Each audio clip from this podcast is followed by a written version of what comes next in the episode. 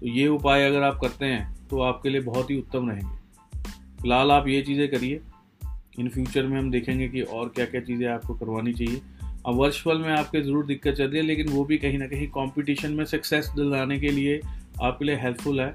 आप जो है, अपने दोस्तों को भी अगर कॉम्पिटिटर समझेंगे तो आपको ज़्यादा फ़ायदा होगा। आपके आसपास जितने भी लोग हैं, उनको एक कंपटीशन समझकर पढ़िए या कंपटीशन समझकर उनके साथ चलिए आगे।